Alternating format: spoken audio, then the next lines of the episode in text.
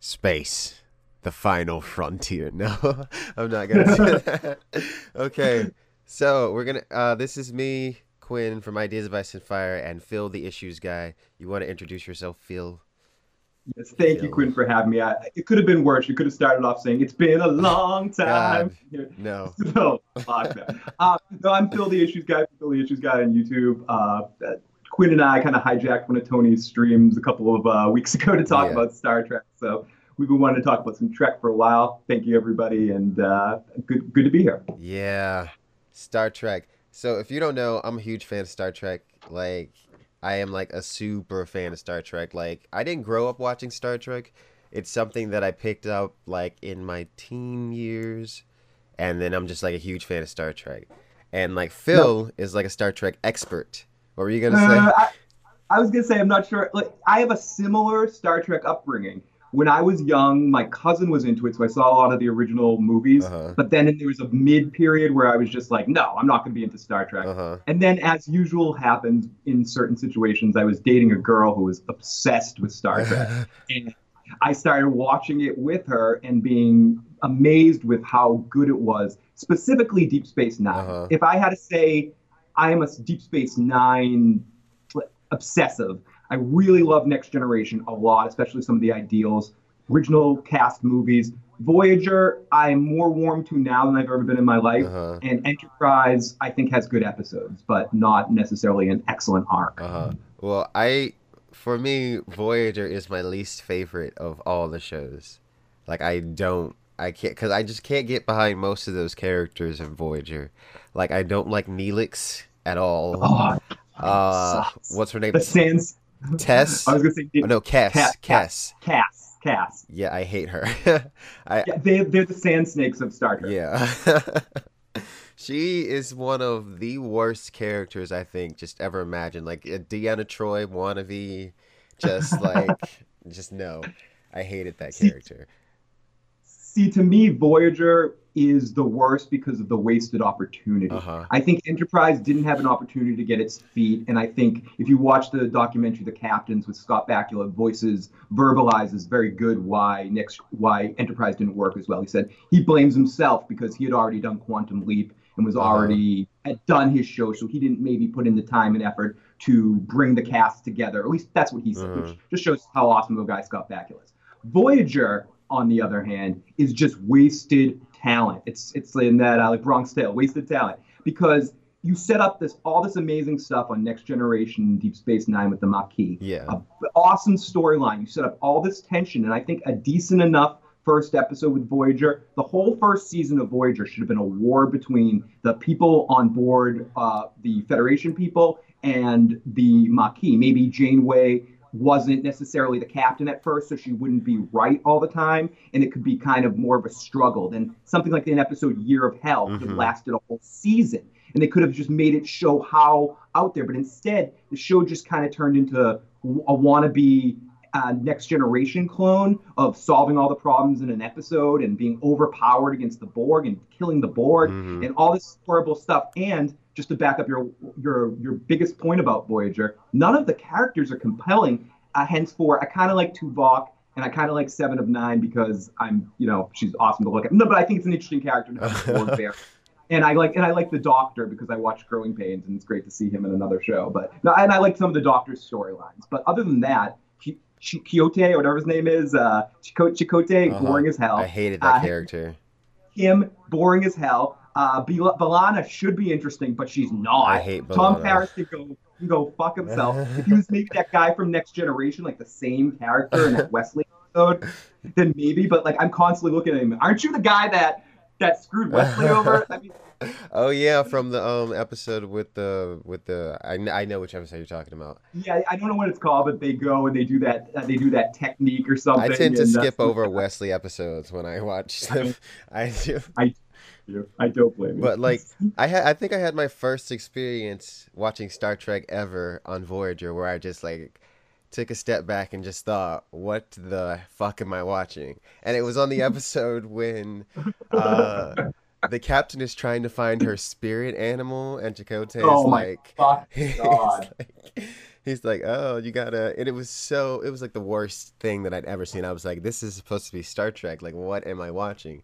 And then also in the episode Threshold, where I was just like, what the fuck is this even supposed to be? Like, they literally turn into lizards at the end, and then like they have lizard babies.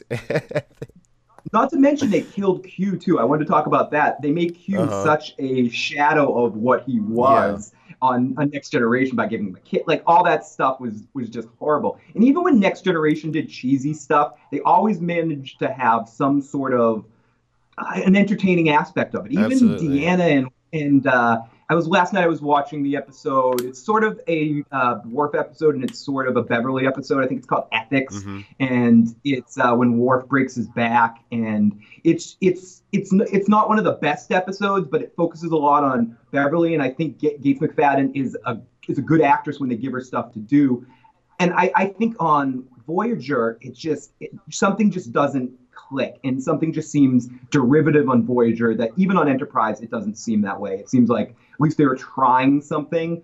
Uh, but I have a question for you, Quinn. What was the first Star Trek that bit you? You said that Voyager was the first that said, "Fuck this." But where in your Star Trek journey, you said you started late uh, in your teenagers. What was the first thing you watched? the one of the one of the episodes that I remember that that stood out the most when I was when I first started watching Star Trek was Measure of a Man, uh, Oh, Star Trek: The. Next Generation. Yeah, I was super into it because it because like I always like like uh, Law and Order, Law and Order, and so I was basically like it was like a it was like the Star Trek version of Law and Order basically, and it was so interesting, like the subject matter of like um synthetic life forms that are alive and have rights. Yeah. yeah that was just mind-blowing to me at the time. And you know it just really it, that that's something that really stood with me and stuck with me for a very very long time and that's why i have such a problem with that one enterprise episode that i talked to you about Yep. Uh, similitude. Similitude. yeah But yeah, we'll, we're gonna. Get, I'm sure we'll get to that in a second. But one quick, quick thing I want to say about Measure of a Man. That was the episode that Quinn was watching in the background when we were doing that Tony stream. I spotted the episode. i was And it's an episode I've talked about a lot in the last year because of uh, the TV show Westworld. Not to get too far down that route, but that show explores a lot of concepts. I constantly was talking about Star Trek and every one of my Westworld things because it, I really love that same thing. I even like it in Short Circuit, as horrible as as silly Mhm. as that sounds. It's anytime you explore as machines develop. Uh, develop sentience and what their rights are, and it, that's one element of sci-fi that really tickles my whatever tickles a part of my body I don't want to tell you guys about. and there's so many questions that get brought up like uh like they they say like if it's sentient then you should like give it rights and freedoms and stuff but like would it even desire that that would or Yeah. would it need to be like programmed to desire freedom and rights what if it what if it wants to be a prisoner you know what i mean like That, that's an excellent point, and it's if you go to uh, and that's why Deep Space Nine is my favorite. You Mhm. think of a conversation when they're uh, when Garak and Quark are at a bar, and I forget what episode. I think it's in season six sometime when the Dominion's getting ready to attack, uh, and they just talk about how what's wrong with humans, or or in Siege of AR fifty nine, I think it's called, uh, when Quark Mhm. talks to uh, talks to uh, Nog about about humans are great, but when they're challenged with things, they turn into these crazy creatures. I love the perspective of looking at things from other alien perspectives and going, maybe they wouldn't want sentience Mhm. or wouldn't want rights. Maybe they'd want something else. Maybe they'd be the Borg and want to assimil- assimilate Yeah. you, or or be like Judgment Day for the ter- for on Terminator or something like that. Absolutely. Who knows what they will want to do? That's a very narrowistic perspective from uh, from humans in the Federation, and I, I like that, and I like that on on Deep Space Nine so much, and on the original series movies too, where you see the the Federation isn't always right. Uh-huh. I guess you see it on Next Generation too. Picard goes against the uh, the the admiral several times, uh, and we were talking about this in association with that episode Sim- Similitude uh, that we're going to be talking about a little Mhm. bit, where uh, Picard in an episode that has a chance to destroy the Borg, and he has a very personal stake against that, yes and he chooses not to put the sickness into the Borg. Um, and that's one of the reasons why I hate the Next Generation movies because they seem to take away all the character development of the Next Generation, uh, especially especially with Data and Picard. But that's a different issue altogether. Yeah, and he gets scolded by an admiral later on for not for not killing the Borg. She's like, no, you should have killed him, and then if you have, if you get a chance next time, do it. And you know that that is like the thing. Like the Federation isn't always right, at least not in my opinion. Like like a lot of times the Federation is. I saw a really good video actually a while ago that was talking about like how the Federation has in some well it can be viewed as kind of like a fascist organization Mm-hmm. like if you uh, really look at it because they are kind of like imposing uh, their philosophy on everybody else and they're saying you can't join us unless you think the same way that we do especially with some of the if you think about the way they interact with the and again I keep bring I'll bring up Deep Space Nine all the time the Ferengi and how they Mhm. talk down Oh, to them yeah. because they were because they remind them so much of humans of the 20th cent 20 and 21st century and and Quark calls them out on that several times and I think also you see how some of the humans in, in Deep Space Nine feed into living you you see how other people in the quadrants live and they do still use money with Yes. the the latinum and everything like that. And humans are almost elitists about it Absolutely. all and and like talking down to people like that and i'm not saying that every cardassian's right but or every romulan's right but sometimes when they the romulans are worse. But I, but you know what i mean? Like when they when they call people out on that stuff when they call humans out on that it's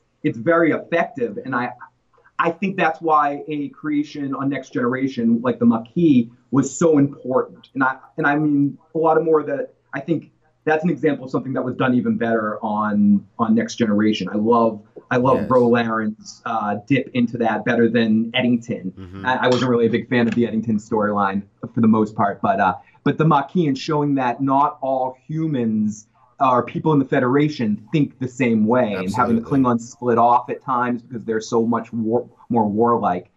I think that is what's beautiful about Star Trek when they can explore all those things, not necessarily. And I think that's one of the problems with Voyager. To go back to Voyager for a second, because when you were saying Picard's thinking, "I don't want to kill the Borg," somewhere Janeway's going, "Fuck it, I'll kill the Borg. Fuck those bastards." yeah she it's like she has no like m- like philosophy no morality that she follows i don't know it's like it wavers Yeah. like picard was always consistent at least if you don't count the movies Yeah, if you don't count the movies where he be, where it was Patrick Stewart trying to be a, an action hero, and I think I think unfortunately those movies never should have happened. E- Essentially, they should have turned into multi-series universe movies. I understand uh, Generations. You wanted to have Generations, even though it's not a perfect movie. It was a good. It seemed like Next Generation. It seemed like it was in the world. You kind of transitioned them into the movies yeah after that point, you bring in Deep Space Nine characters, you bring in Voyager characters, you bring in new characters in that universe that will somehow connect everybody, and then you have maybe one or two movies in that universe to lead up to something, to some big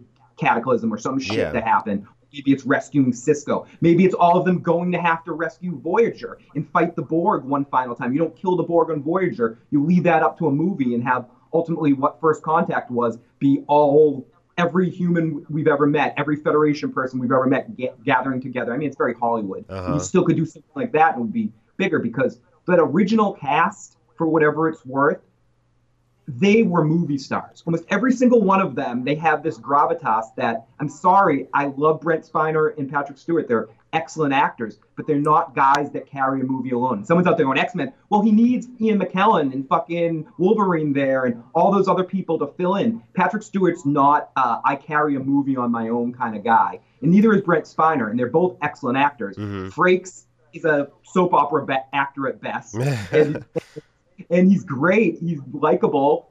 They, they just they didn't have enough to focus on in those movies, so they became hollow action movies. I, I like every to me what stands out about Patrick Stewart the most is that just awesome English voice that he has and those speeches like in the measure of a man like I remember just getting chills like when he when he says the federation was created to seek out new life well there it sits there it's. Imagine having a movie where you have him because you saw it a little bit Mhm. in in uh, in the Emissary, the first episode of Deep Space Nine, but a movie where you have the Sisko coming back from talking with the prophets Mhm. and having to argue with Picard about something. Yeah. and having a strong because Avery Brooks is a movie star. Yes. Is does could carry a role. He does it in American History X. He does it in so many things. He's just such a, a force of nature. You you have Andrew Robinson on a movie screen. You have like a you have Garak in a movie. I mean, fuck. Like I, I don't know. I'm I'm obviously people. Someone's out there going, you are you're so Deep Space Nine biased. I am. I am, but I love the next generation characters. I just think they work best when they're working off other strong mm. forces, especially in a movie. I mean, Patrick Stewart. I was gonna say I've even said before that Deep Space Nine I think has the best writing out of all the Star Trek shows. Like Next Generation had a really wonky kind of first two seasons, and then the seventh season is kind of touch and go for me too. Yeah. But I, I, really did like that last episode of the seventh season. Uh, I think that uh, all good things. Yeah, fantastic episode. I think, I think that the unfortunate thing about the first Next Generation movie is all good things is better than yeah, absolutely. All good things with a few tweaks, all good things could have been the first next generation movie. Yeah. It could have just it could have had that be their introduction. I agree. That's one of the strongest episodes. And yeah, Deep Space mind blowing the way it goes through. It's an excellent Q episode. What are your what are your opinions of the character Q? I personally really like him. I think Tapestry and I think he's is one of my other favorite episodes, and that's the one where Tap. he takes Picard. Mm-hmm. Yeah, Picard has the, the near life, near death experience, and he brings him back in time and all that beautiful, stuff. Beautiful, beautiful episode. Uh, Q, I, I like the character in Next Generation. Uh, not so much in the other shows. Yeah, yeah, I agree. I, I like him in Next Generation, and I, I think it's interesting, like how um the story of how Q came into be. Like they had already had a script written for Encounter at Farpoint, and then like somewhere in the mix, it got decided that it was going to be like a two-hour pilot instead of a one-hour pilot. So Gene Roddenberry inserted the character Q into the story to make it longer. I never heard that. Yeah, that's incredible. Yeah, it, it was mentioned on, in the documentary Chaos on the Bridge. It was on Netflix. I don't know if it is anymore. Right. But yeah, you write that down. Very interesting very int- I I just found it super interesting and like the um the chick yes. that the woman that wrote the original script actually wasn't too happy about it because she kind of feels like Gene Gene Roddenberry like kind of just slid yeah. in on her thing and now now both of their I, names are on the script.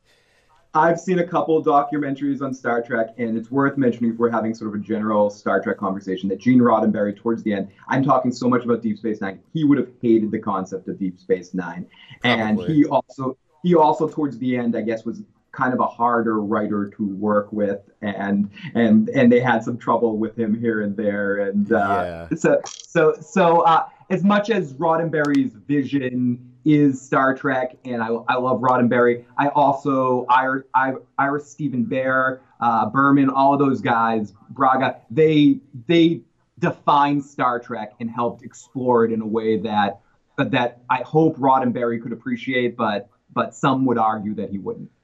I mean, yeah, I mean, you can find quotes from him that can argue any point of view. Yeah. I think, I really think you can because, like, I, I, I follow like several Star Trek groups on Facebook and like people post contradicting things all the time. Like Gene Roddenberry said this, Gene Roddenberry said that. Like who knows what he really thought? I mean, but he his opinions changed over time, and you could see that like with the difference from the original series to Next Generation, that his view of what the future it was going to be like shifted a little bit. Absolutely, absolutely. Yeah.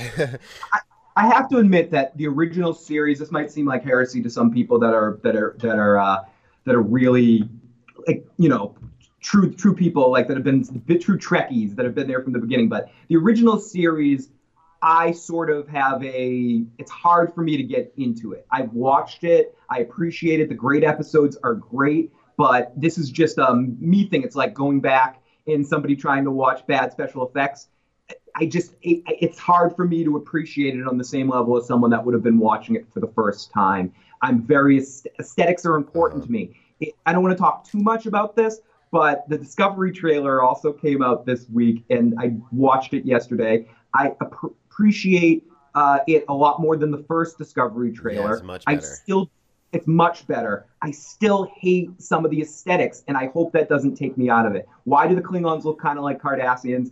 I like the Klingon design. Michael Dorn is a, the Klingons. He defined it in the way that that uh, that Spock, that Leonard, Leonard Nimoy desi- started off the Vulcans. Like they they designed everything from the Vulcans. I appreciate it, and maybe I'll be proven wrong. I'll be proven, hopefully, I'll prove it wrong. But to me, the Michael Dorn Klingon Yeah. look is the best Klingon. I There's don't no reason get to change it. why they changed it. The Klingon design has been the same since the first movie, since like the first. Yeah. Oh yeah. Yeah. Before my sorry, but it was uh, it was like Christopher Lo- Christopher Lloyd and Yeah. uh, or first time we saw them was that movie Chris- with Christopher Lloyd. Yeah, and then they even explained it in Deep Space Nine. Well, they kind of mentioned it in Deep Space Nine, like that they look don't different. talk with others. Yeah, so like I don't see why they suddenly changed it here. It just throws everything off for me. Like it's just like, why are they? Why? Ugh. Like and and I like some of the cast. I love a lot of the casting choice. I love the names behind it, and I really did like a lot of the parts of this trailer. I think Sa- I don't know her name offhand, but Sasha from The Walking Dead. Mhm. I think she, her. I think she's playing a human Vulcan character. I can definitely see that your with tongue her. is and- too human. and I, I could I could I could see it, but I still don't like the way it all looks. Yeah. And I wish it was in the future. And I'm sorry that the. That the JJ movies screwed up the timeline. They feel like they can't do the future, but it should be post that time. I don't care what timeline it is, but it should be even. But even so. Maybe if we were going to do that, make it right before next generation, or I don't know. Look, the JJ uni- the JJ is in a different universe. Like JJ Abrams world is in. Kelvin, Yeah, is it called the Kelvin universe or something? Is that what I get confused. There's like I think I think ours like the TV show is Prime Universe and his is Kelvin, or, or it could Okay. be backwards. I don't know, but like I feel like Discovery looks like a super polished version of Enterprise, and I feel it would make more sense if it was right after Enterprise instead of right before the original series. But still, the technology looks too advanced. good. It, it looks too too advanced even to be before the JJ Yeah. movies. It it looks like future tech, hmm and I and I guess with the technology that we have from like a television making standpoint, it just doesn't make sense to me that whether they chose the prime of the Kelvin universe to do a to do like not do a reboot of Next Generation, but maybe have done it in the Kelvin universe in the Next Generation Mhm. time. Just just some something more in the future. Did, the past didn't work before, and I, the one thing I'm hoping is that I'm going in this, unlike any other Star Trek show before, I'm going in this with very, very, very, very, very, very, very low expectations. Mm-hmm. So the only thing I can be is pleased. The CBS All Access shit is pissing me off. Yeah. That I have to get CBS All Access for it. I'm gonna Now that's pirate the fuck out of that show. That's Quinn. Annoying. pirate- This is the first Star Trek show that I get to watch like as it's airing. So like like it's annoying that it's not going to actually be on television that I'm going to have to Well, there is a free trial, so I will be getting that. Yeah, that's, how... that's what we're doing yeah i'm gonna be doing the free trial, and then after that, I'm I'm gonna be sailing the pirate water. I mean, I really want this show to surprise me and actually be good. And I did hear, rumor has it, that they did hire people to check the continuity. But I don't know how far that's gonna go because it's already been like filmed and like so. and and what's going to be the continuity from Enterprise to original series? Because there's, I mean, I guess they can do a lot of the stuff that's talked about later to make sure that nothing is contradictory. Uh, so I guess that could work. I To me, it's all going to be about the tone of the show when it actually happens. Because right now we've just seen quick flashes. I don't believe anything from a trailer. no. Trailers lie. Yeah, absolutely. I just love to have something that's after the Voyager timeline. Like the games, the game, the Star Trek Online is like after the Voyager timeline. Like something. yeah, the online game Yeah. when Data's the uh, captain of the ship and all that, and there's so much story to be mined there. How how does Garak rebuild Cardassia? What happens with the Klingon Empire? That with uh, the new leadership with Martok as the as the Chancellor. What happens with the Romulans in the in the Federation post Nemesis? Even though Nemesis isn't perfect, but post them having that big thing that's going to bring them closer and start to try to work out an alliance between the Federation and uh, and the and the Romulans. It, there's just so much stuff to explore there. Even if we want to tie it into the JJ movie, where in the Star Trek comic book, it's said that, and I think it's also talked about in the video game too, that the ship that Spock uses to travel through time to get the red matter and all that sort of shit was designed by Geordi. hmm I mean, there's so many ways you could even just more connect, even though that's not my hopeful thing that they'd ever do, more connect those two universes if you wanted to with a series or even a mini series They could or something like that. Or They could totally have Whoopi Goldberg show up and be like, "It's Guinan," like uh, several. And yeah, finally explain why Guinan thinks she has powers when she faces off against Q and sees I mean, one, it she does that with her hand. I mean, what what did he think? Because he did the same thing. So like, that's Yeah. what that's why I was like, uh, what's going on here? Like, can she somehow thwart the powers of the Q? And if so, why is she always letting him fuck up their shit? Is she a Q? Is she a Q Sith or something? Is she uh, her people she's listened for so long? I forget what they call them, Andalorians or not yet. That, I forget what they're called, but uh, this this the villain in uh, in generations. Generations. Yeah. Yeah, Matthew McD- Matthew McDowell, I think it is. yeah, from is- from Clockwork Orange. Yeah. creep me out, man. Don't, don't creep me out. Uh, but but yeah, so I, I feel like the uh, the original se- the original series leading into this new series being a prequel to to the JJ time period somewhat. Uh-huh. But is this in? That's my question.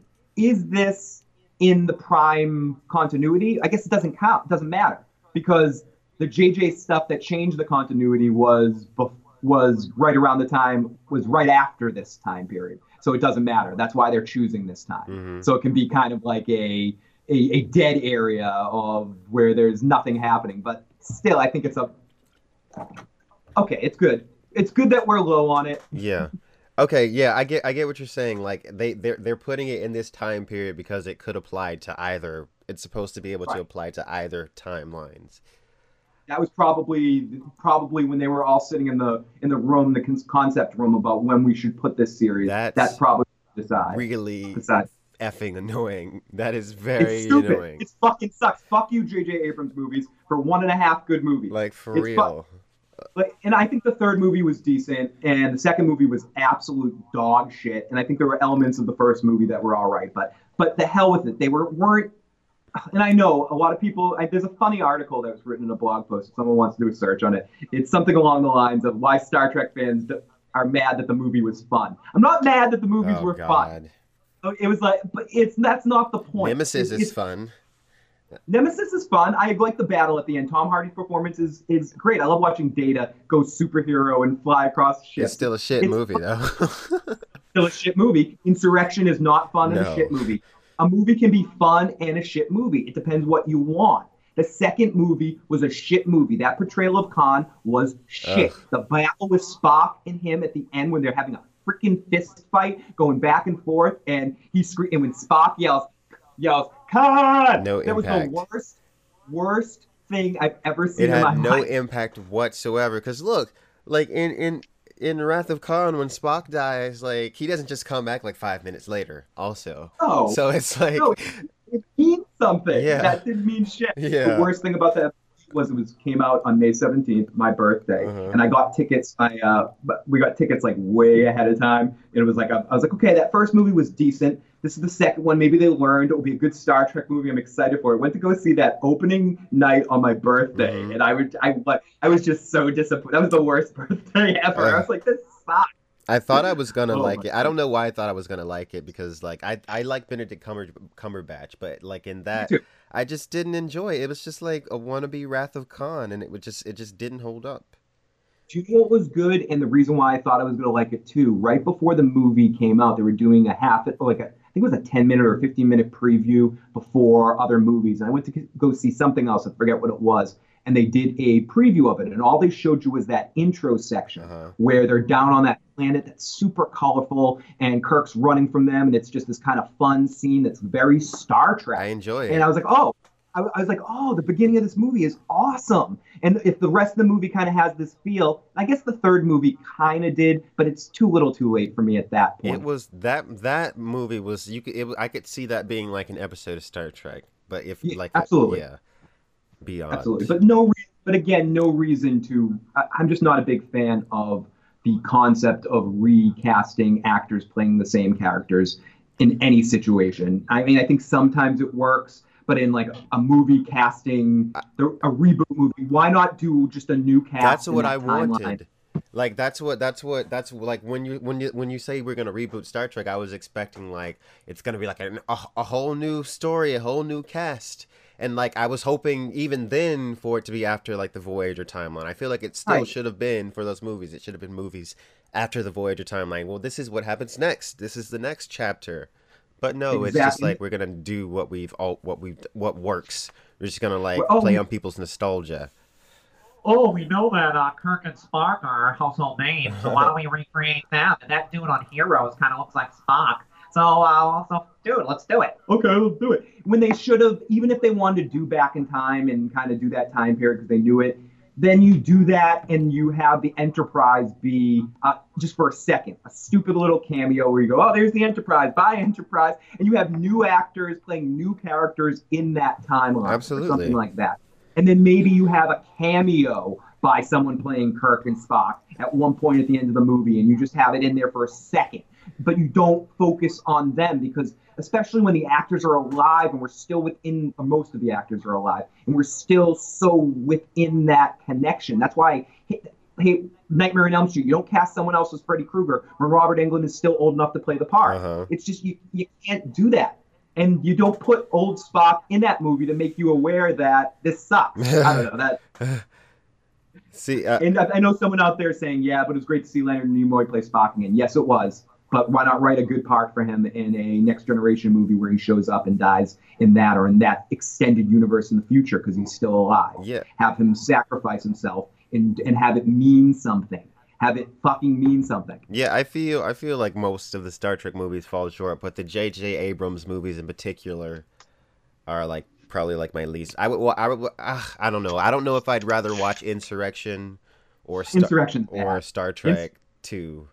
I can't. I Oh, can't. God, that, so that's that's a real so fucking social stretch. Like I, I, I, I, just, I don't. I'm with you on that one. That would be like, do I want to eat this pile of shit, or do I want to eat this, or do I want to drink this cup of piss?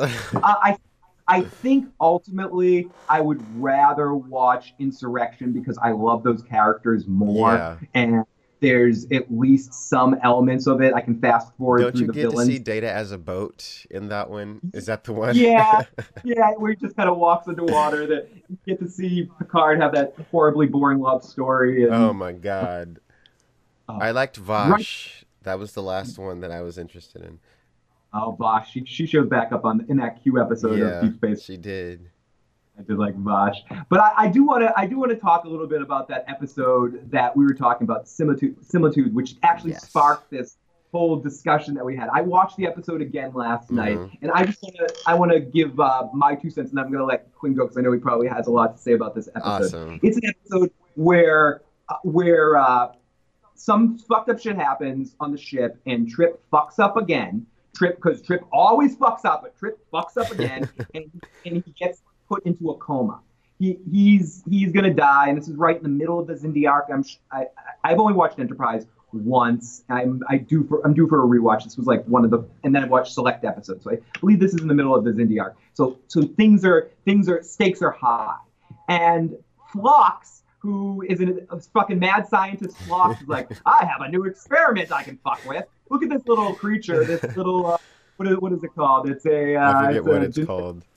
But, I have it right. I have the Lyssarian desert larvae. Okay, so that can uh, that can reproduce a symbiote version. You know, Spider-Man. You ever, you ever- see Spider-Man? We can get a symbiote of like Venom, and we can get uh, another trip that will only let survive 15 days. Will accelerated growth, only last 15 days, and won't really have any brains or memories or anything. You know, whatever. It will just be kind of something we can use it to fix Trip. You know, we can use its cells when it reaches the same age as Trip. That was a big thing. It needs to be the same age.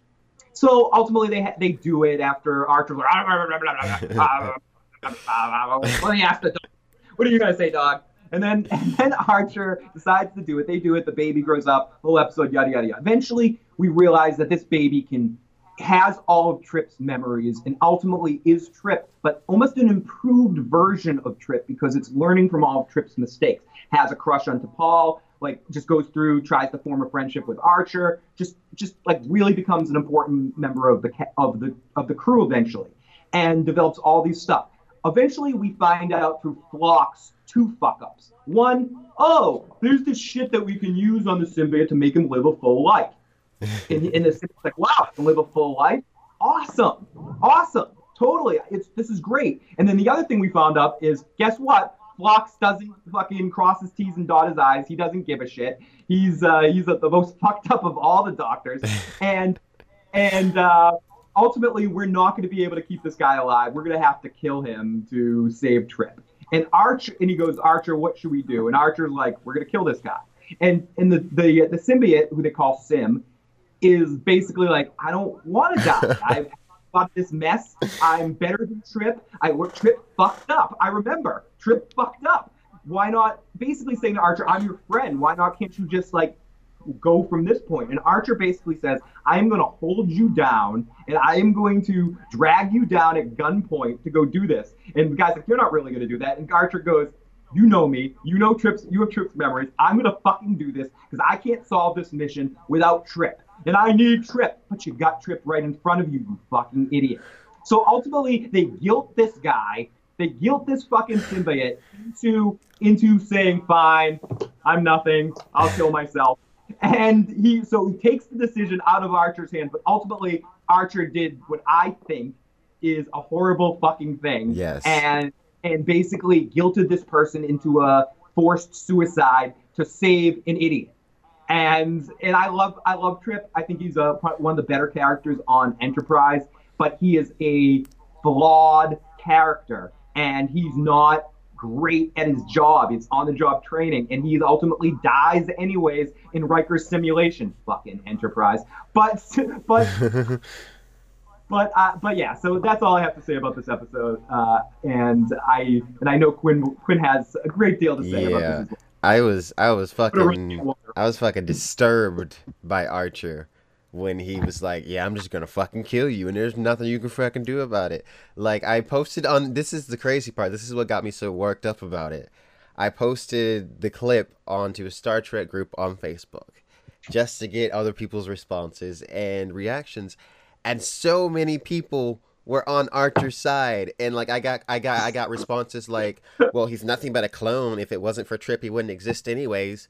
I'm like, so uh-huh. what? If it wasn't for your parents, you wouldn't exist. Does that mean your parents can like kill you and harvest your organs? Does that mean that your parents have the right to kill you and harvest your organs just because Cool, you come from Ghul. them? Yeah, it was just really, really odd. And you know, people were pointing out that the stakes are high at the time, like they're trying to like save the human race. But at the same time, I talked to Phil about the episode I Borg in Next Generation. Picard refused to kill off the Borg because he understood that Hugh was an individual and that killing off the Borg would be genocide. He's not going to do that. He's not like because individual rights outweigh like like your rights end where somebody else's begin. Like and I felt like really Archer had no right to force him to kill himself because that's what he did. They literally force him to kill himself and it's literally like the most one of the most screwed up episodes of Star Trek that I've ever seen. Like I'm so was- conflicted watching it. Like what is this show trying to say to me right now?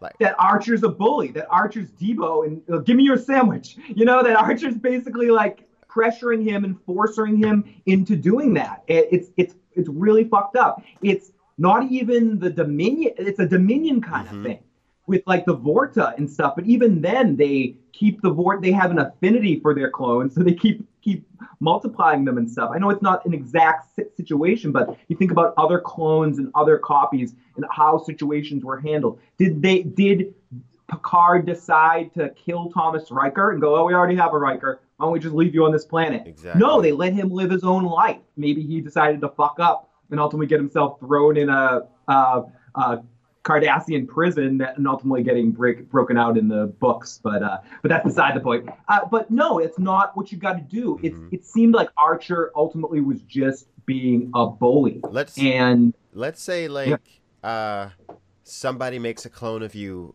against your will like i mean that's wrong that they did that to you but at the same time fuck off that clone isn't you and you Yep. have no right whatsoever to tell that clone what to do or like go anywhere near that clone or do anything to that clone that clone is an individual like yep. so like that's my Shinzon, and I know I don't want I don't want to talk about it as, as it is because it's part of it. Shinzon is his own individual. Yes. He is not Picard. Exactly. Nothing like and Picard. if Picard, nothing like Picard. They live different lives, and if he had gone with Picard and, instead of going against him or something, he would have had his own life, his own decisions. And Sim ultimately deserved to make those decisions because he became his own person and he had a chance to survive. And again, I, I don't, I can't reiterate enough. Trip did this to himself. And he and you need Trip, you have Trip right there. Oh, it's a clone. Yeah, it's a clone. Your other Trip died and can't survive. So you made this clone of him. You is it worth killing another person to save him? Because that's what you're doing. You're ultimately murdering someone to harvest their organs. Can we do that? Can we do that now? Is that okay? That- Can I? Oh God, I need a new kid, kidney. Can I just go kill somebody and take it? That's Oh, they're a clone. But no, they're not on a clone anymore. it, it's really effed up, and it it takes me back to what Guinan said to Picard about like data. Like she's like she's she says to him like, what you decide here is going to determine whether like eventually we have disposable people. Like she literally says that. She literally talks to Picard about disposable people. Like, what am I seeing in Enterprise? A disposable person. Just gonna take this person, harvest their organs, and then throw them away. Yeah, it's and ultimately it's just a slippery slope. And I know what some people will be saying about the comparisons that we're mentioning. We're mentioning stuff in the future. And stuff so in the past of this universe, these humans aren't quite as evolved as the ones we're saying. That doesn't make right or wrong any different. Absolutely. And it sh- and also to go to a bigger point that we're talking about earlier about Star Trek always being going to the future. That's another reason why I don't like prequel series Mhm. because Star Trek is I don't I don't mind seeing humans discover and develop and stuff, but I think what Star Trek is best at is pushing to the future and pushing to the past. And I know this is supposed to be still the future of the human kind, but I think I hope we're beyond that by that point in beyond time. that now. I was just about to say that. I hope we in the 20th, 21st centuries are better than that, better than Archer, and would not make that kind of decision. Absolutely. And would not, I, and I don't think we would. And I think it's easy to say that about a television character, but like what Quinn was saying, if that was you, if you got cloned and you met your clone, would you want that person to thing to die for you? I don't think so, unless you're Ra's al Ghul and you want to kill your son, uh, your daughter, to take their body. You're just not going to be that kind of person. Even in silly movies like Multiplicity with uh, with uh, uh, friggin' Michael Keaton, when he finds a way to clone himself, when cloning was all big, you got a lot of cheesy cloning moves. Initially, his clones he made to be his servants and do all the things for him, but he couldn't keep it up because as time went on, they all developed their own personalities. So ultimately, he let them live all their own lives and do their own thing because that's what you all have to do. So, something how an organism is born is one thing, but how it develops in life and gets its own identity and to talk about what we started this all about sentience, the sentience of machines. Mm-hmm. In Westworld and data and everything, it's all it's all connected. And this is the same sort of thing. And Archer bullied a human into killing himself. I don't care how that human was born. Absolutely. And it's like it's not about like how this sentience was created. All that matters is the fact that it exists. It's like Yep. it's like the episode of Next Generation where they go to that one planet and they've got the little microscopic organisms that call them what do they call them? Bags of water or something. Oh, ba- yeah, you ba- no bags of water. Yeah, that, bags of weird. water. like you talked about. Yeah, like like Picard, they have to recognize that as a life form because that's what it is. It's an intelligent, sentient life form, and it has every right to exist as anyone else, Yep. as the Federation, as anyone. Hundred percent, and I it just makes me think again. I mentioned them a few minutes ago, the Vorta and how they're all implanted with like cyanide pills or Mhm. whatever, so that so that it, whenever they're told to kill themselves at that point, that's what Archer basically did to them. He's the, he was the Dominion to to this Vorta servant that he created to save his friend's life. That was just going to kill himself again in a couple months, Yeah. you know, or a couple of years. yeah, just just to really, just to really disturbing. That was just really disturbing to me, and like the reaction from Star Trek fans was disturbing on on the group. I I think that what it was was that I kind of insulted Archer a little bit and said I was disgusted. So the Archer fanboys were kind of just like, "Arr, Yeah. "Don't insult Yeah. Archer. We love Archer." Because believe it or sorry, not, sorry to you guys. You you hate Archer. You hate Dog. that that that's what that comes down to that. I mean, I don't. I think, God, and I, I think Archer is the worst. The I think worst Archer's captain. the worst. I think he's just he's in a tough position, but I just don't. He's the least flexible. Always getting his ass kicked by random aliens. Yep. And I also think, as, and this is coming from someone that walked out at my wedding to the Quantum Leap theme song. That's how much I like Scott Bakula in Quantum Leap. He's too nice of a guy to play a character like Archer, so it's not quite believable to me. So it takes me out of it for a second. The guy, like the guy in Chain of Command that plays, uh, that plays the captain that that hates that uh, hates Riker. I forget his name, but or or the actor that played Martok or something like that. You needed a gruffer, angrier dude, I think, to play Archer for it to be a little bit more believable for me. Scott Bakula is just so damn likable, Uh-huh. and I just don't always. So I seem like so you see to me, I see him putting that scowl on, and I and I just think it's it's not as effective. I think I think it was poor casting, and I think could have been done better. And just in retrospect, looking back at it, One thing about Enterprise for me is that I tend to like the more like cer- cerebral aspects of Star Trek, mm-hmm. and Enterprise was like more militaristic. It was more, Yep. yeah. So I that's just that's kind of just less my thing than that. So that's why I don't like Enterprise as much as the other ones. Except for Voyager, I'd rather watch Enterprise than Voyager. it's interesting to, to think about Deep Space Nine, which did war Yeah. and was so much war, but was so deep and Mhm. had explored those concepts in ways that never were done before on a Star Trek series or in a lot of other series. I consider Deep Space Nine a good transitional series that led us to the era of television we're in now. hmm Uh, the Sopranos, uh, The Wire, Oz, all those kind of shows from HBO get a lot of credit as that transition into this period. But Deep Space Nine and even shows like Stand El- Elsewhere and stuff, they help transition for that long form storytelling Absolutely. and and help help warm people up and really explored every character interaction you could possibly imagine. You know, Odo and Garak on those two part episodes. I think again to just more gl- more uh, glorify Deep Space Nine here. I think they had the best two part episodes where Homefront, uh, Mhm. Purgatory's Shadow, and I forget the first part where where they go where uh, Garak and and uh, get ends up interrogating Odo, the one where they have to go to the colony and uh, to the prison colony and save save uh, Bashir, and Yeah. you find out Bashir's a oh clone. And yeah, all, he's like all those little things Yeah. yeah, we found it. It's so crazy, and you and to go to Bashir, and to go to why partly why he's my favorite Doctor. You see such a character exploration. I Mhm. think this has some some connection to what we were talking about in that episode in Sim.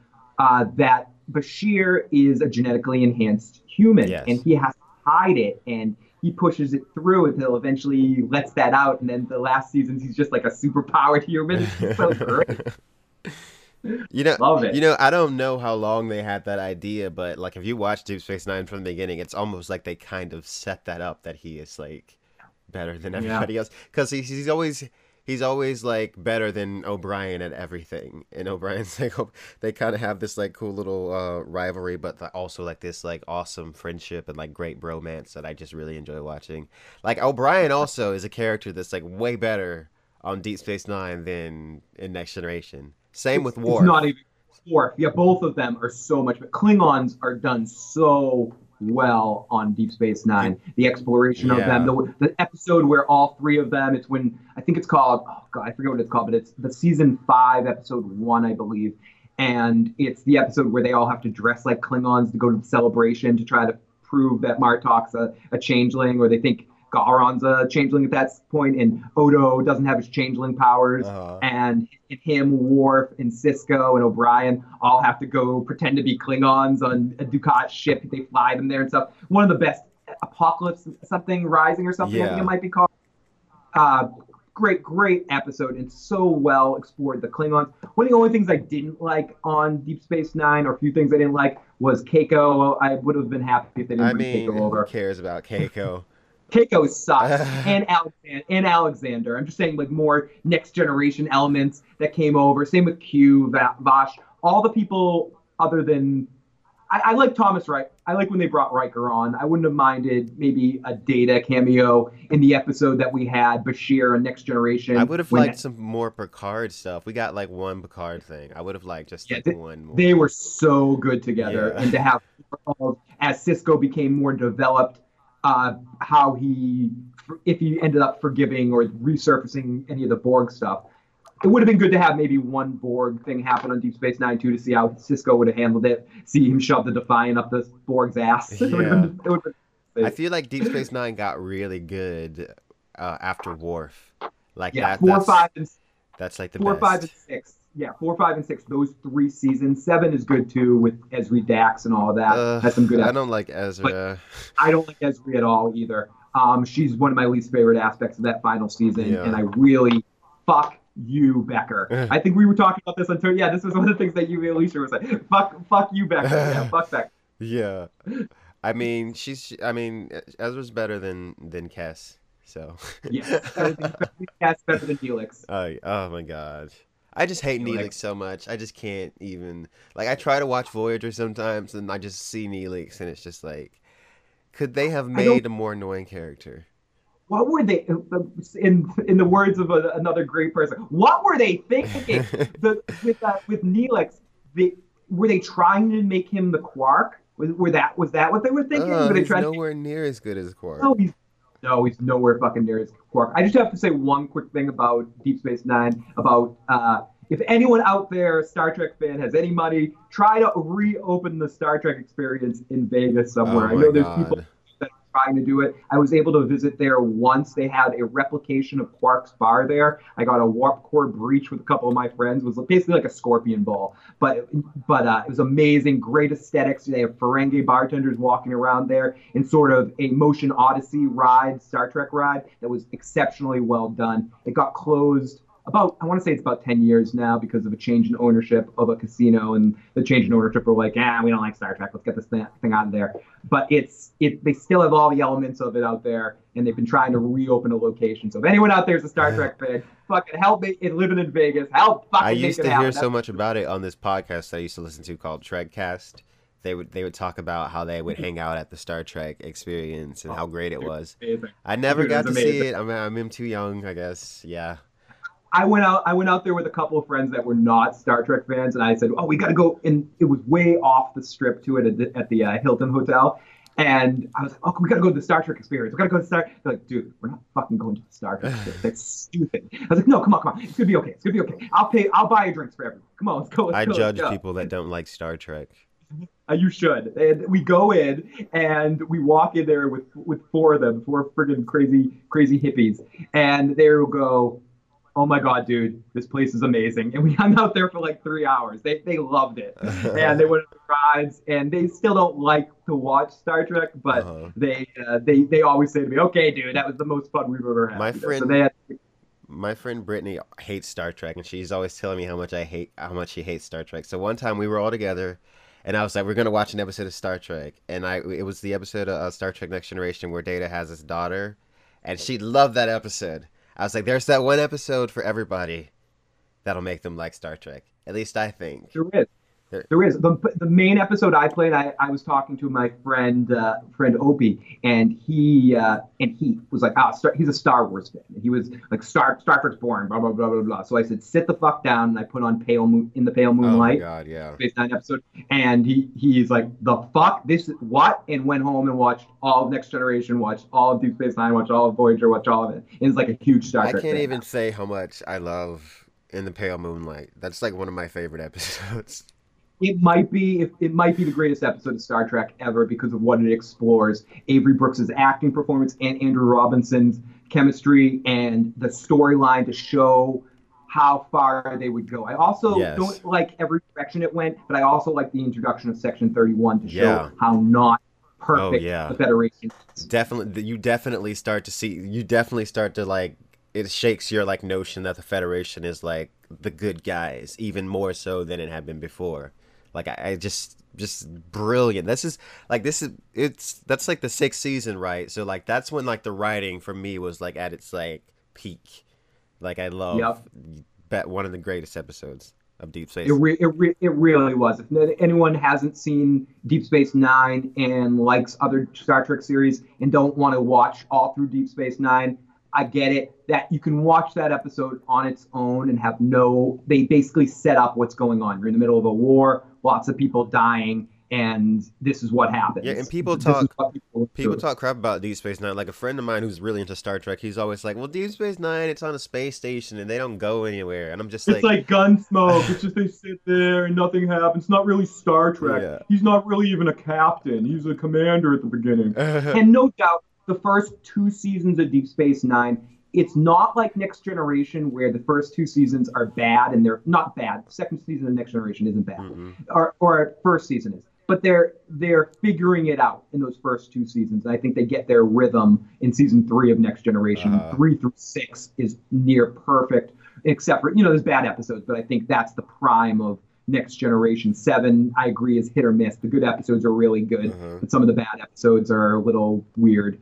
Uh, with Deep Space Nine, I think the first two seasons were intentionally slow in plotting, like the beginnings of a book. Like you're reading about, because you need to learn everything you need to know about the Bajorans, which to me is the most boring part of Deep Uh, Space Nine yeah. really don't care about the Bajorans when it comes down to it.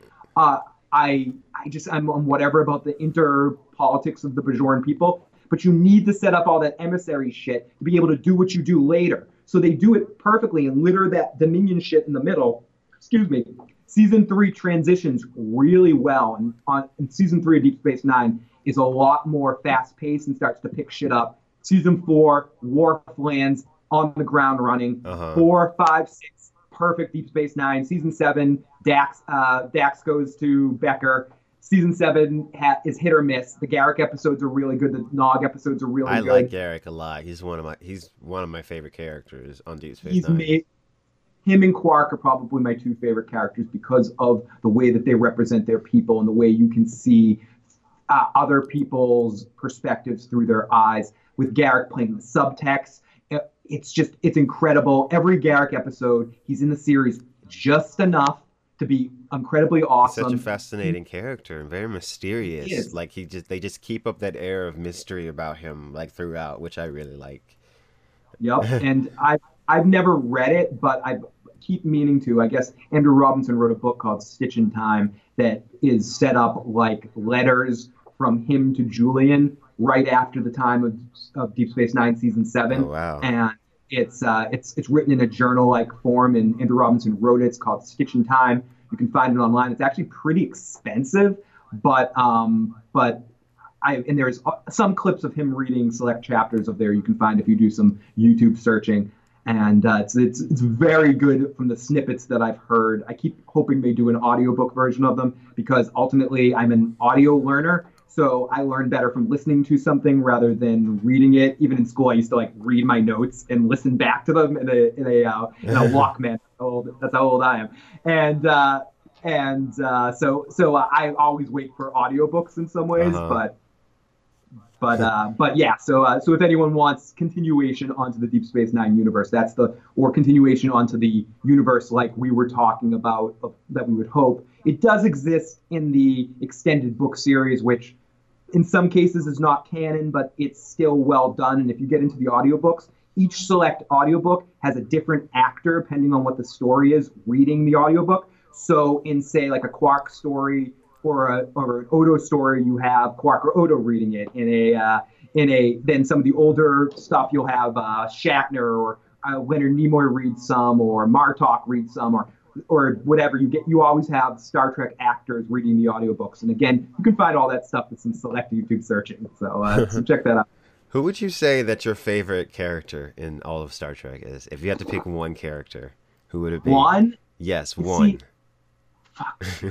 um it, one character in all of star trek that's so tough can i pick one a series um i would say the most interesting multi-layered character in all of star trek i they're, they're two different questions I'm, I'm awful at answering questions easily i would i would say just because i'm talking about him probably garak Hmm. I I think, but he's not a main character, so I feel like my favorite main character of a cast of like a crew would probably be Data. Uh-huh. Uh, date. I, I would say my my short list would be would be Spock, Data, Quark, Sisko. Uh, I d- love the fucking Sisko and I love his story arc because he's such an amazingly flawed actor. Uh-huh. In that episode where he, not flawed actor, flawed flawed character. Yeah, yeah. that episode, mine, goes, mine goes crazy. Uh, I'll say one thing: it's not it's not from uh, it's not from Voyager or Enterprise. It, those are and those original characters. It's it's hard. I love Shatner's Kirk, but I wouldn't call him a favorite character. Um, I agree. And I love Picard. I wouldn't call him a favorite character. So I would say Data, Spock, Garak, Sisko. Everybody knows who my favorite character is. Everybody knows that I fucking love the fuck out of Data. Data is Data. Data is like Data is like my my favorite. Data is like my favorite television show character like ever. Like I love it, dude. So good. I actually wrote a my my my rock band, my funk rock band. We wrote a song called Data Superhero. Really? If I had to pick Yeah, a supporting character that I like a lot, that I think it's a super underrated character, I'd pick Barkley. Like I like Bar- Barkley a oh, lot wow. from the next generation. Like I super relate to Barkley, like how he's got like the social anxiety, and like I, I a totally relate to him. I totally relate to him. I really like Barkley. I think Barkley's a great pick because he's someone outside the main norm of the cast Mhm. that they really did explore. I think Barkley, and then also in that episode Lower Decks, Yes. for some of Generation at its best. And I feel like I wish they did a little bit more of that at That's times. what I was hoping It- that Discovery would be. It would be like Star Trek, but from the, but not on the not on the bridge and in the future. That's what I wanted. But no, they can't do that. They just want uh, and whatever. I'm not gonna. So you, so your favorite, one of your favorite episodes of what, of uh, Star Trek, which is one of my favorite episodes, must be uh, Brothers, right? Oh my god, I, I I I did enjoy Brothers a lot, but I wouldn't. That's the one where um they all they both meet up with Noonien Soong, all right? three, all three, Yeah. and, and you have old, old man son. Uh, what do you, what do you, how do you feel about the? And this is one thing.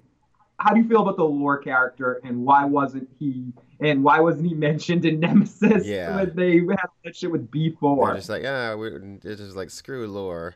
But yeah, the B four shit was stupid, but whatever. But like, I, That should have it should have been lore. War should have been working on the opposite side, and then you would have had both clones working against each other. That Mhm. movie had so much potential. If you wanted to really explore Shinzon in a good way, you had Thomas Hardy who who did put in a really great performance, and then you have lore in there being, you know, they put lore back Uh-huh. together or something like that, and pretending to be before, and then has a change. Or I it could have been done. to tell the truth about lore, lore always creeped me out.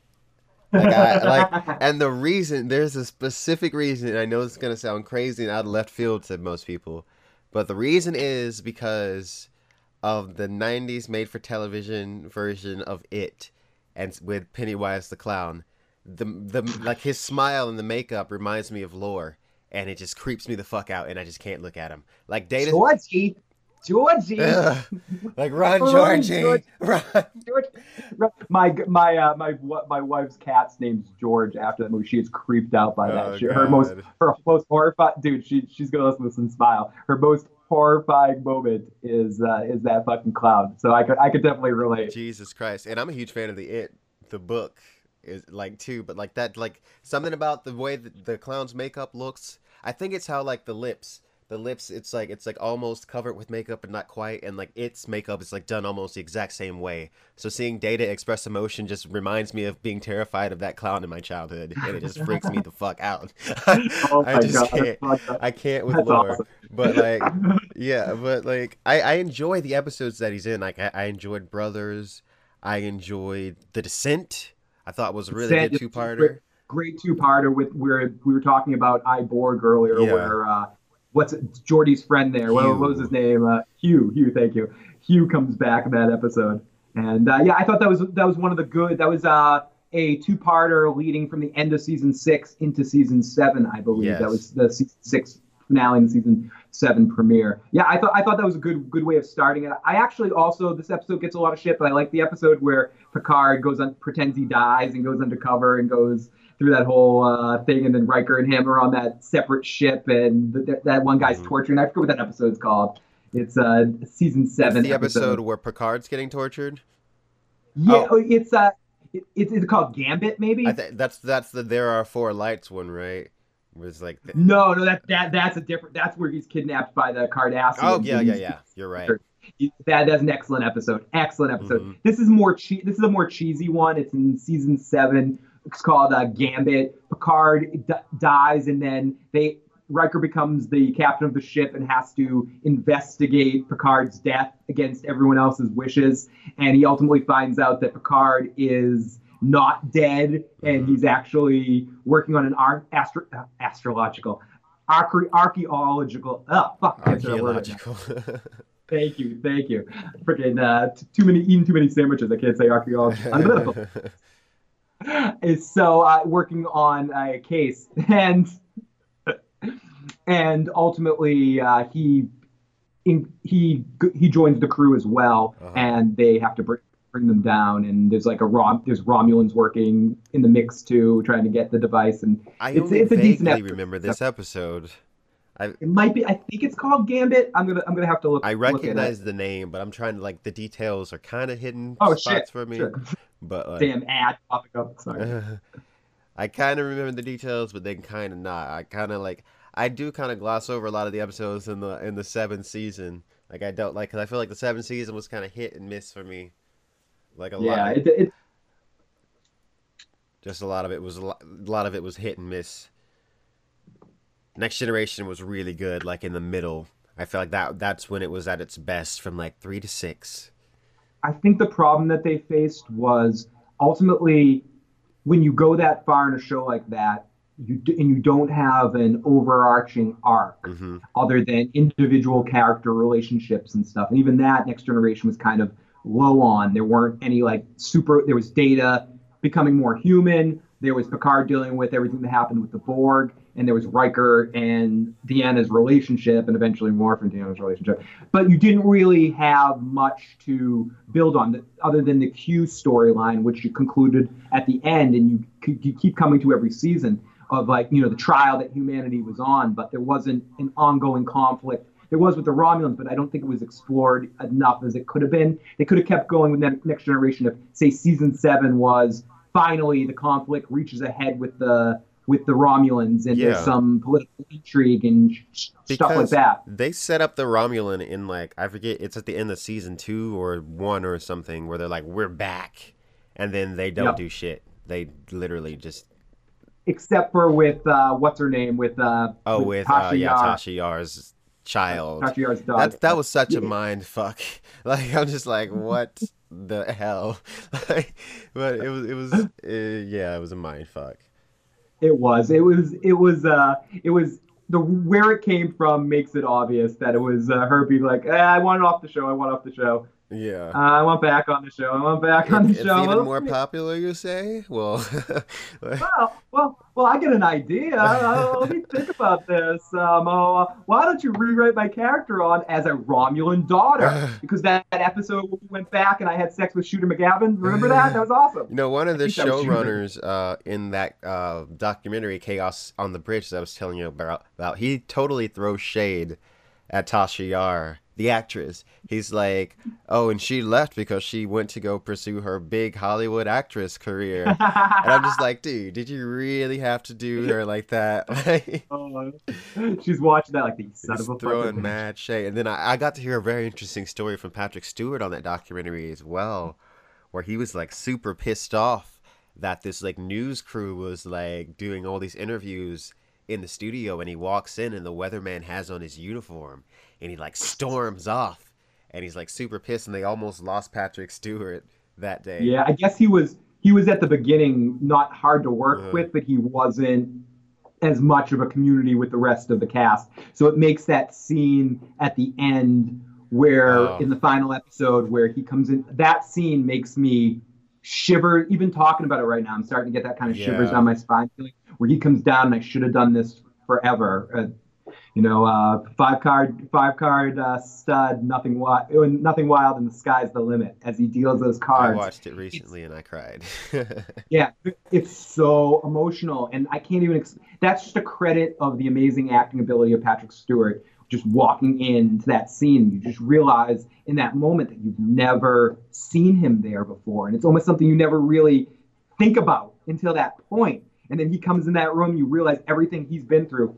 And that is definitely a parallel to Patrick Stewart in the way he felt about the cast, Mhm. in the way just I think he felt about enjoying his career. And I think the end of his career, because of Star Trek, has been a lot more enjoyable for him getting involved Yeah. in X, all those fun videos with Ian McKellen, uh, do, doing uh, even I know I don't like it, doing like American Dad and all that sort of stuff, and doing uh, and doing uh, that show Blunt Talk and and just kind of being more of just having fun and stuff. And And getting think- high and hanging out at the pool with his Yeah, wife. exactly, exactly. I think all of that started from the way that the Next Generation cast had this community and this friendship, and they brought him in and sort of melted that ice that was Patrick Stewart, and and uh, and yeah, it's it's it's a beautiful thing that that and that that parallel to that scene. I think that's why they put that in there, and it's so emotional, so well done. He's just an amazing actor, and I'm glad he's got so much nerd cred. He's got like the Marvel X Men nerd cred, and he's got the Star Trek nerd cred, which is like the I feel like Star Trek nerd cred. That's like the biggest nerd cred that you can get. Like if you're on, because it was because Yeah, it was it was it was the first it was one of the first ones, you know, and I just went out there and go, wait, wait, wait, wait, wait. But comic books, but yeah, the Star Trek Yeah. was pretty early, the fandom that grew around it. And I think it's interesting to watch someone like Shatner, who used to think he was bigger than it, Mhm. like coming back into it and doing all those yeah, documentaries. come right back I, I in, love- motherfucker. Come right back in. I love Shatner. I do from what he is for that, you know, the character. But he's just like, oh, that water's. You know, I don't want to swim anymore. Oh wow, everyone else is in the pool. I gotta get back in. Whereas someone like George Takei, Takei, whatever, Ugh. it's he's such a entity that's Yeah. just so natural. Like you think about even in the '90s, before this is all. If anyone wants to go back, listen, just Google George Takei and Shatner feud Oh and listen God. to like some of the how Shatner acted towards him on the Howard Stern show or something like that, or or the, the interviews back and forth and how horrible Shatner was to him. And now Shatner's like, oh, George is great. I love George. Dude. Look look how much I love George because everybody loves George. Dude, Shatner's such a schmoo. What? He's such a what was crazy to me about Shatner, where I was just like, oh, really? Is that I heard that he didn't even go to Leonard's funeral. I was just like, Yeah. what? That's kind of like nuts. And yeah, I've heard horror stories like about Shatner. there was some issues. you know, some issues about that Captain's documentary, and him and him and Leonard Nimoy weren't really talking at the end or something. Some someone told me that recently. Like Shatner used some clip without his permission, and then Leonard Nimoy was like, "Oh, just please ask my permission," and Shatner was like, "Fuck you" or something What? like that. I, I forget. I, I'm someone out there can correct the facts of this. I'm not saying this for fact. I've heard this. I haven't read the quotes myself, but I posted something about, and I think it was in that Facebook group you were talking about Uh-huh. Where I where someone posted something about the captains, and I said, "Oh, it's a great documentary." Blah blah blah. But someone said something like, "Yeah, too bad that was the movie that put a, a strike between Leonard Nimoy and William Shatner." And I was like, "What the hell are you talking about?" And Uh-huh. they said someone said that Sh- Shatner used some footage without Nimoy's permission, and it drove a stake between them somehow. You know, I heard, I I heard that like I don't know how true this is again.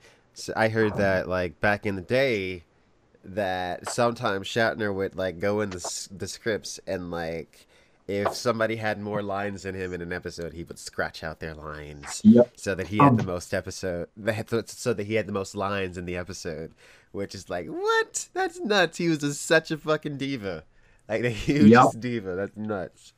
It's like If you if a couple of good reads and listens is "I Am Spock" and "I Am Not Spock" by Uh-huh. Leonard Nimoy. It's two of his uh, his biographies about him being Spock and his time in Star Trek.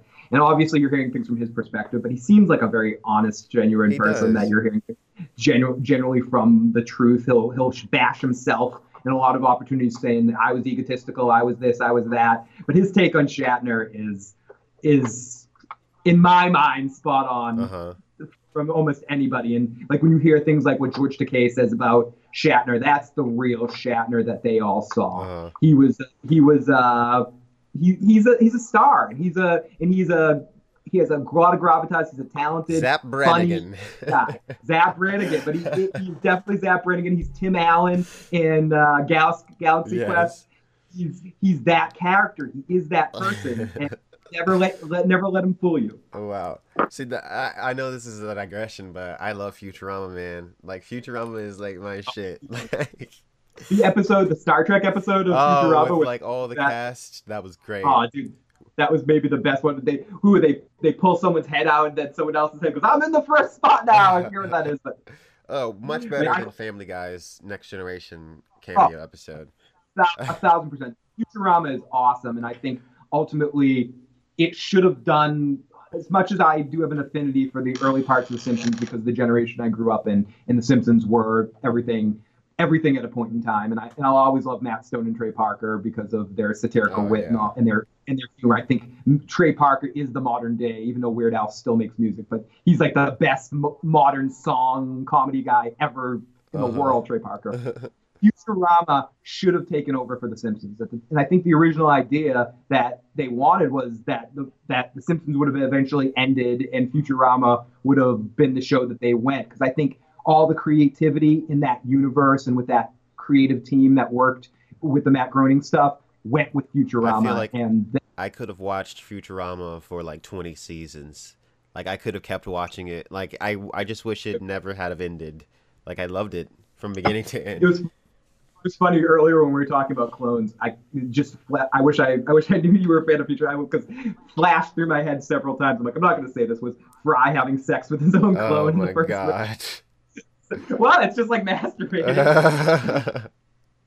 Futurama Oh. Futurama had some really cool like sci-fi just like twist that I just freaking Yeah. loved. Like stuff that ran throughout the entire like episode, like how like how like Fry had no delta brainwave pattern because he was his own grandfather and therefore like the brain things couldn't scan him and that's why he was brought to the future in the first place. Like that had some really good writing. Like I was super like I was very impressed. Very the impressed. universe was the universe was woven so well. Yeah. The voice acting was cast extremely. You had two of the best two of the best voice actors, or one one of the best voice actors of all time, and Billy West Mhm. working on that show and killing it on that show. And then what's his name? Uh, Joe DiMaggio just destroys it as Bender I love in that that. role.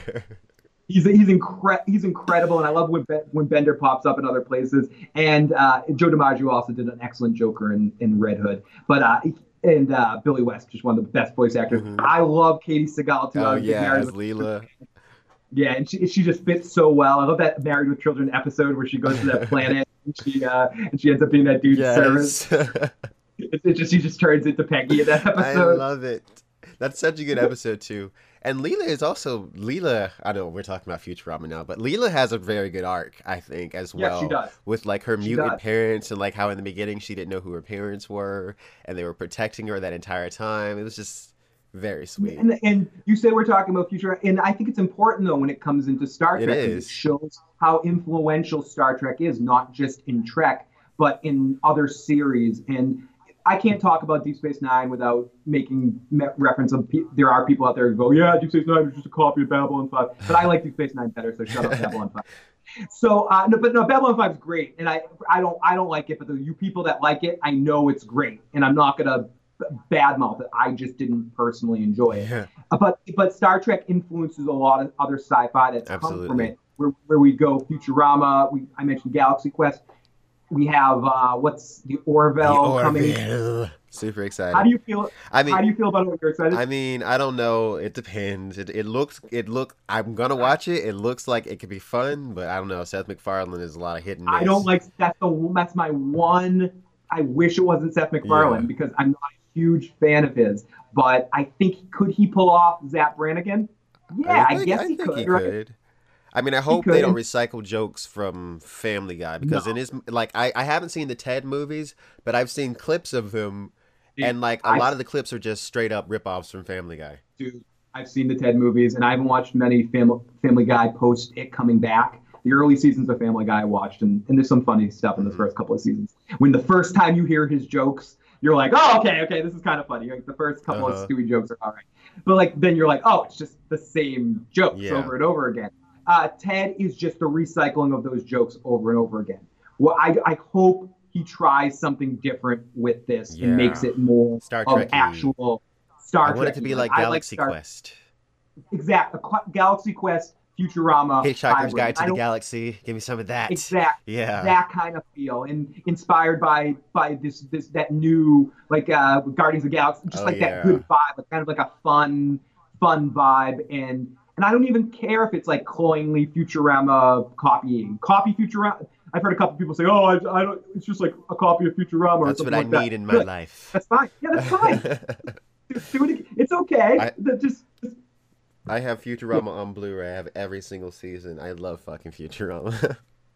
great fucking show and i think it's very important that i that they pay homage and they do many times to star trek which has Mhm. such an influence on it and without it without kirk you don't have zapp brannigan and Absolutely. by one as much as i love the performance of zapp brannigan i'd say the only minor sadness i have about futurama and it's the same thing with the simpsons too because i think this was a point where the simpsons sort of changed for me as well was when phil hartman died Mhm. or was killed, he as Lionel Hutz, he was originally supposed to be the voice of Zapp Brannigan, Uh-huh. and I think the guy who does it does it perfect. But if you think about Phil Hartman's voice, he definitely could have been an excellent, excellent Absolutely. Zapp too, and he would have actually, I think, he, they would have probably had him be even more of a character Uh-huh. in Futurama Phil Hartman doing that, and then you would have just had Phil Hartman in that cast doing the voices too, Uh-huh. mixed with Billy West and Yeah. Joe, Joe DiMaggio and everything, having him as an element. You know, they would have kept using him. He would have been like the voice of a computer or Totally. something. So, uh, so I, we talk about underrated actors on Star Trek, underrated performers. Out of all those people on that Saturday Night Live, I, I was probably the most fan of Phil Hartman because he was like under under the uh, under the radar. You never saw him coming. Uh-huh. He just does on those early seasons of The Simpsons. So much of what's funny about it is him. I, I'm sorry, we we transitioned to Star Trek talking to talking about The Simpsons.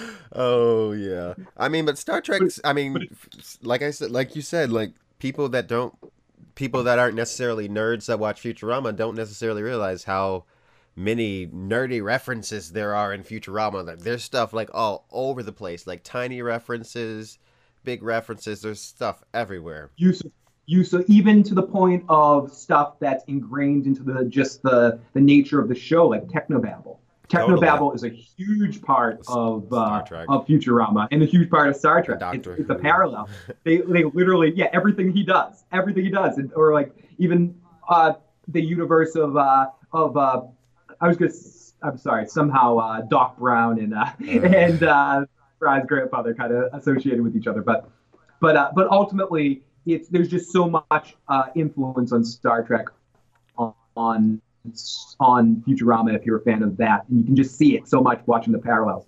And I'm hoping for some of the same in Orville. Yeah. We'll see what we get. That's not all Star Trek influenced either. Like people like literally built technology because of Star Trek and like made it into reality. Like Star Trek has helped like people with like innovation like since the 1960s. There's so much that they predicted. yeah.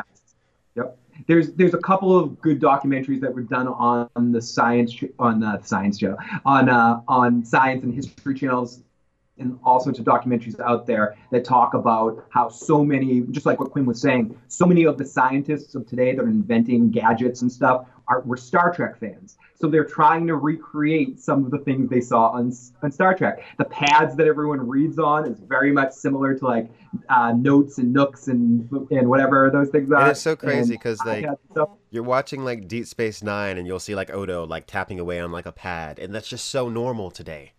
That's that's what we're all doing all the time.